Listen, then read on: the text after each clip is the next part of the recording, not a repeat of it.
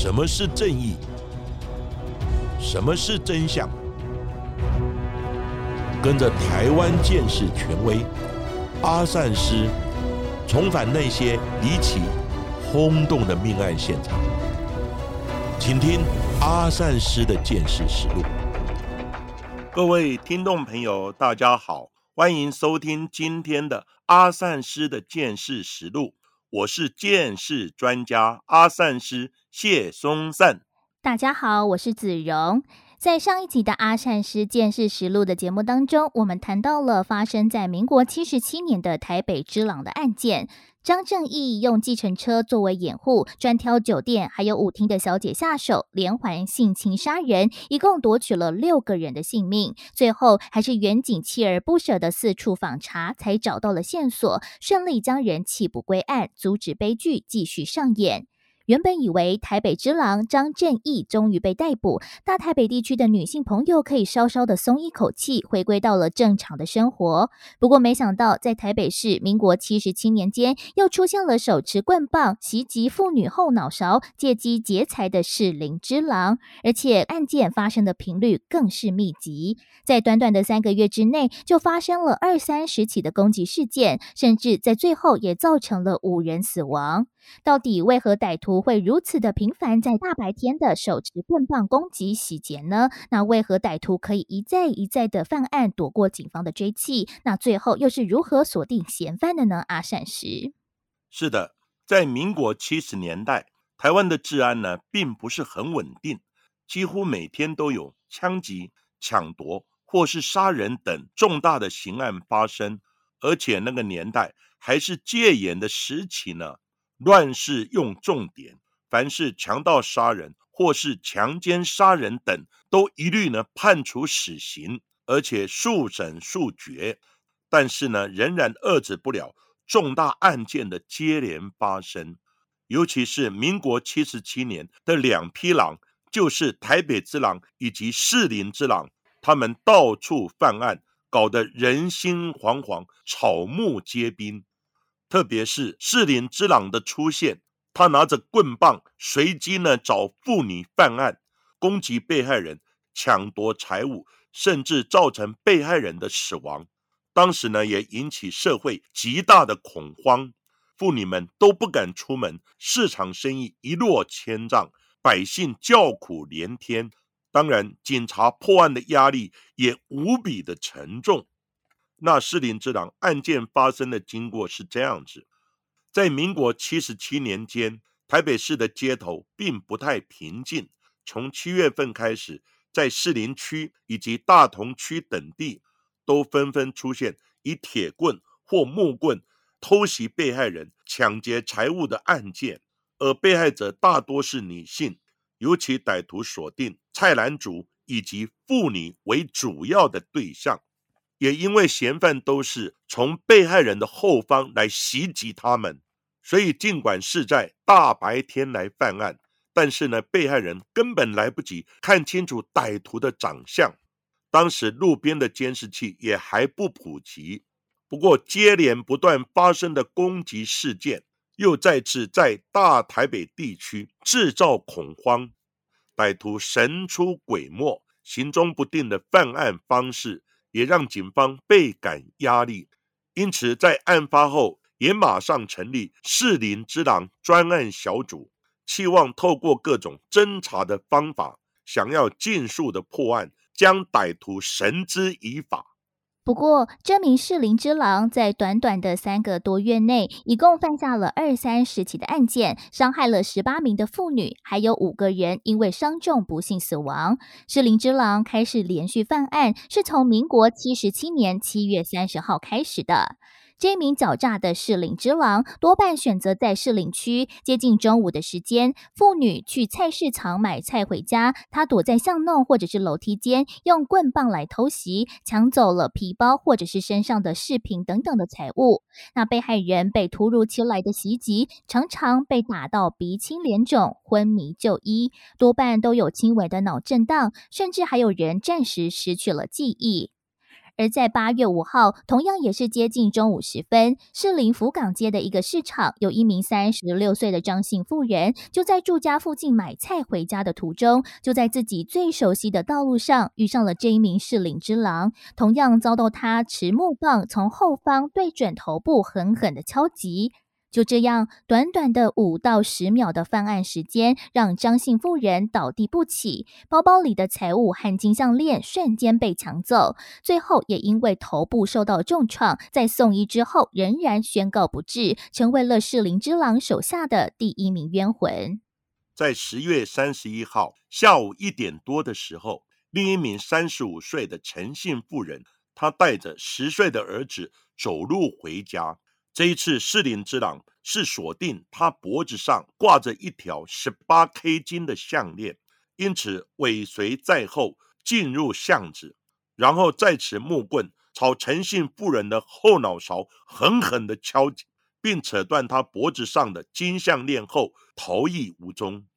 当时在旁边十岁的孩子看到妈妈倒在血泊之中，惊恐的大叫：“快来救我妈妈！”快来救我妈妈！路过的民众听见了呼救的声音，马上打电话报警。不过，等到警消人员到达现场的时候，已经没有呼吸、心跳，当场死亡。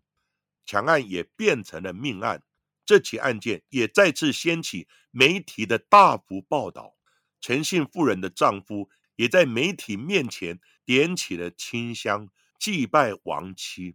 他希望妻子能保佑警方早日让凶手落网，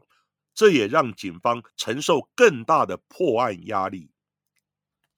在光天化日之下，台北市的街头连续发生袭击致死的案件，让警方如临大敌。不过，在民国七十七年，街头的监视器还不普及，再加上犯案的时间非常的短促。尽管警方曾经在案发现场也拾获士林之党行凶后所遗留下来的木棍，不过因为当年的剑士技术还不够先进，所以也无法从棍棒中取得有用的击证。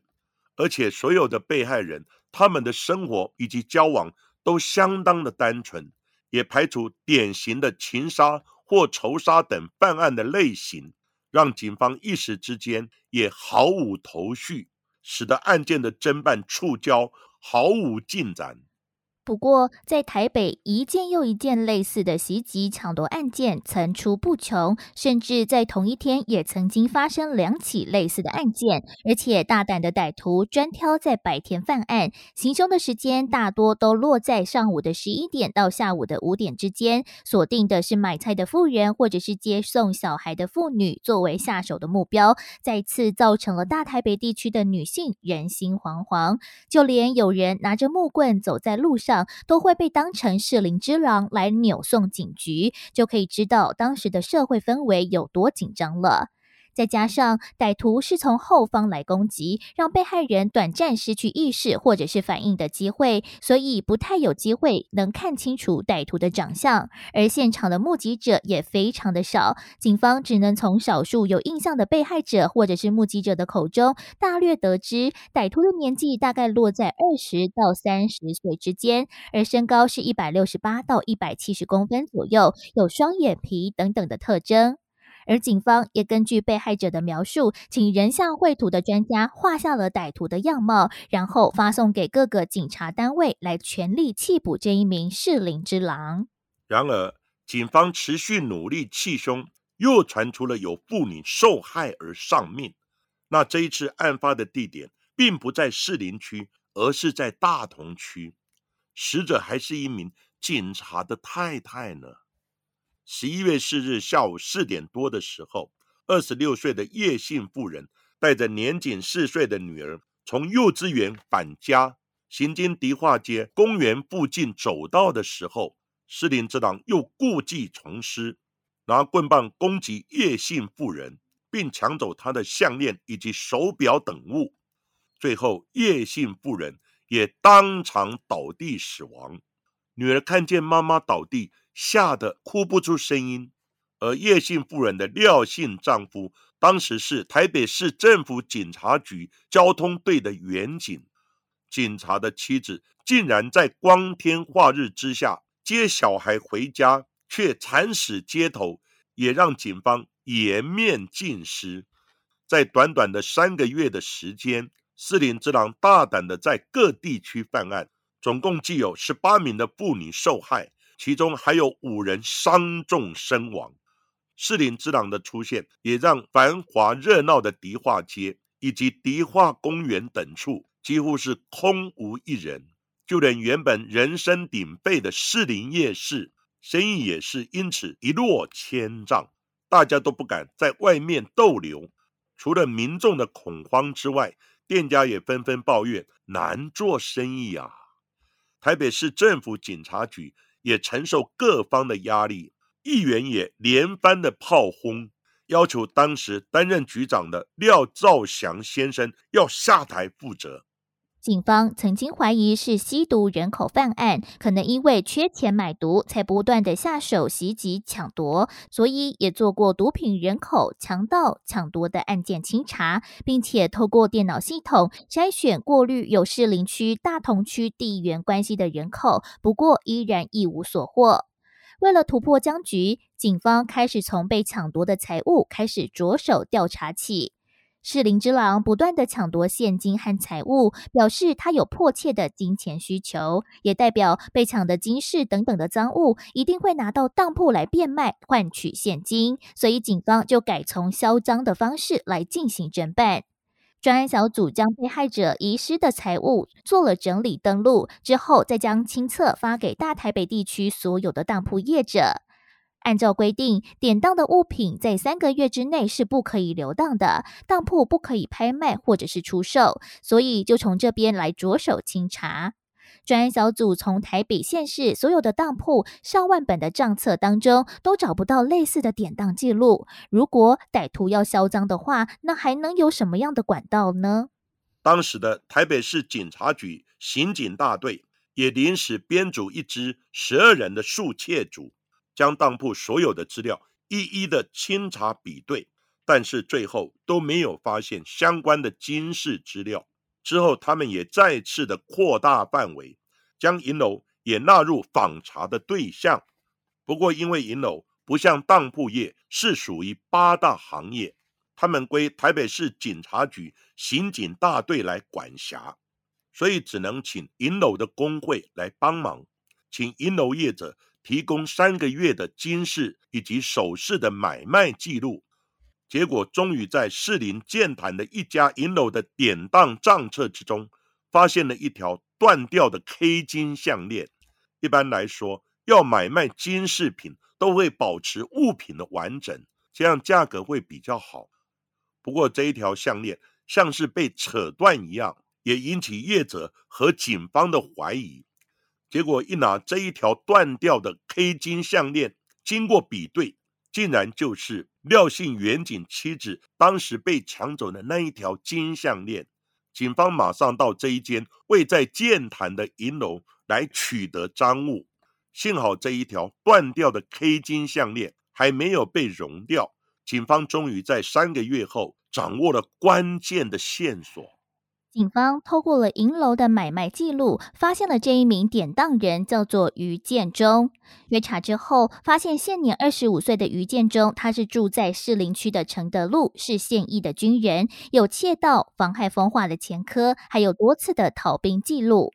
其实专案会议最早开始清查治安人口的时候，就曾经将有窃盗前科的于建中列为是追查的对象。不过，因为于建中的外表斯文，而且他的父亲又是备受警消尊重的消防教官，所以专案人员认为他虽然有窃盗的前科，但应该不至于杀人吧，所以就先将他先行排除了。没想到，到最后的证据显示，他竟然就是令人闻之色变的士林之狼。也在跟军方调阅相关资料之后，发现曾经有两次逃兵记录的余建中，在休假或者是逃兵的期间，刚好都有女性被害。进一步调阅了口卡的照片和先前所绘制的嫌犯画像一比对，发现大概有八九成像。之后再拿给被害人指认，也说非常的相似，这也让警方信心大增，觉得这一次一定可以逮到这一名的适龄之狼。专案小组随即派员南下，到台中后里的营区来缉捕于建中。被逮捕的他，在回台北侦讯的路上十分的沉默。到了警察局之后，他也马上承认自己就是士林之狼。不过他表示，他早在民国七十五年八月份的时候就首度的犯案。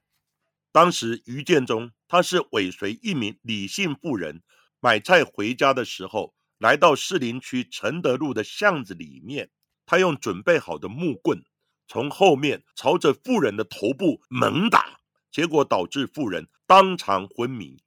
于建中就抢夺他的皮包，结果里面只有现金七百元和一串钥匙。不过这也让他食髓知味。后续在民国七十七年间，他大肆的用同样的手法攻击妇女以及抢夺财物。于建中同时供出，他不仅在台北犯案。在台中后里地区，他也曾经行抢，但是他强调他会下手犯案，完全都是因为缺钱的缘故，他并不想置人于死，只是一时下手过重，失手将人打死的。不过，于建中身为警校子弟，家中的经济能力并不差，而且被害人大多是买菜或者是接送小孩的妇女，也没有带很多钱出门，为什么要进行抢劫呢？后来，警方一问才得知，其中一次的犯案动机，只是因为于建中回营区之前，突然发现搭车的钱不够，才会临时起意痛下毒手的。而在同年的十二月二十二号，警方也宣布案件侦破，于建中的父亲也向社会大众还有被害者的家属鞠躬道歉。不久后即申请退休，于建中则被移送军法审判。而当时也为了要弭平大众的不安还有愤怒，才速审速决。在民国七十八年的二月二十一号凌晨五点多，他在陆军总部桃园刑场枪决伏法。于建中的家人也没想到，在军中服役的儿子竟然会是这一名恶名昭彰的适龄之狼。而在家中排行老三的于建中，上头还有两个姐姐都已经结婚。而身为消防教官的爸爸，平时工作非常的繁忙，对家中的独子又特别严格，所以妈妈对于于建中就格外的宠爱。平时没钱的时候，就会跟妈妈拿，不过钱花完了就用偷的，就用抢的，平常的花费也没有节制，也养成了他为了达到目的不择手段的性格，也毁了他的一生。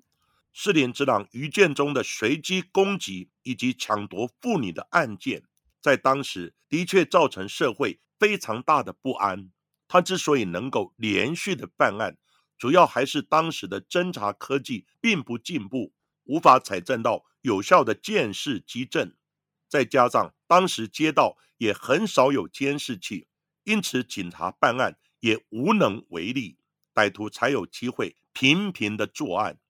而士林之狼的案件，最后之所以能够顺利的破案，主要还是靠被抢的金项链出现了，再有银楼的买卖资料查知作案的歹徒。当然，令人感慨的是，于建中的父亲竟然是受人尊重的消防教官，他也为了儿子的犯行，向被害者家属以及社会大众道歉，并且申请退休。所谓。只不叫父之过，真的是这样子吗？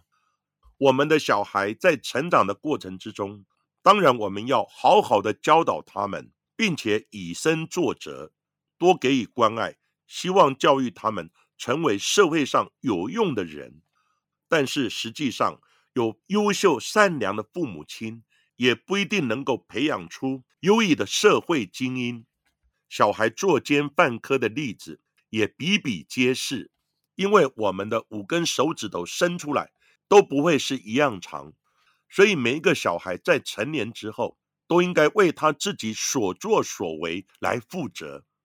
此外，于建中在伏法之前，他也有忏悔自己错误的犯罪行为，不过为时已晚。他也呼吁大众以他错误的例子作为警惕，千万不要学他走上不归路。所谓人之将死，其言也善。于建中的忏悔，真值得在彷徨人生路上的人作为见解。不要一失足成千古恨，回头已是百年身。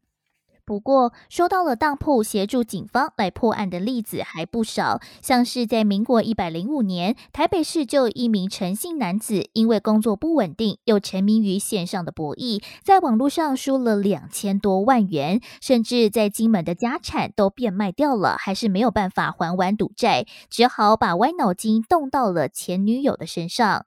他在前女友那边抢来手机，偷了包包，还有电脑，拿到了当铺典当。当铺人员不疑有他，让他留下资料之后就付款交易。而陈姓男子马上急匆匆的离开现场，之后甚至在前女友的包包内发现了女友家里的钥匙，就拿着前女友家的钥匙，趁他在上班的时候闯空门窃取财物来变卖，一共得手了四万多元。而陈姓男子以为赶快把物品典当掉，就比较不容易被发现。殊不知，当铺内留下的资料就变成了最容易追查的讯息之一。而警方也透过了系统查询，在调阅了监视器，追查到了租屋处，直接上门逮人，一举将陈姓男子逮捕归案。不过，说到了当铺，我在前一阵子工作的时候，有访问到一名的当铺业者，他就是秦老板秦四林。我跟他分享说，诶，我在做这个 podcast 节目《阿善师见识实录》。他说，他之前因为在担任当铺工会理事长的时候，也常常到台北市政府警察局，也见过阿善师好几次。我那时候才知道，原来当铺也有纳管的。想要问问阿善师，当铺为什么要纳管呢？那阿善师在职的时候。是不是也有很多跟当铺业者接触的经验，甚至协助破案的案例呢？小偷或强盗在获取犯罪所得，也就是赃物，那就是要脱手变现。所以呢，也有人专门在低价的收购赃物呢，处理变卖，获取暴利。当然，最快速的方法就是到当铺去典当，其中也有当铺在违法收购赃物。不过呢，也有些当铺是不小心收到典当的赃物，所以在早期侦查科技不进步的时代，在监视器又很少的情况之下，查查典当的东西就变成侦查犯罪非常重要的办案手法，而当铺业者也变成警察业务管理的工作项目之一。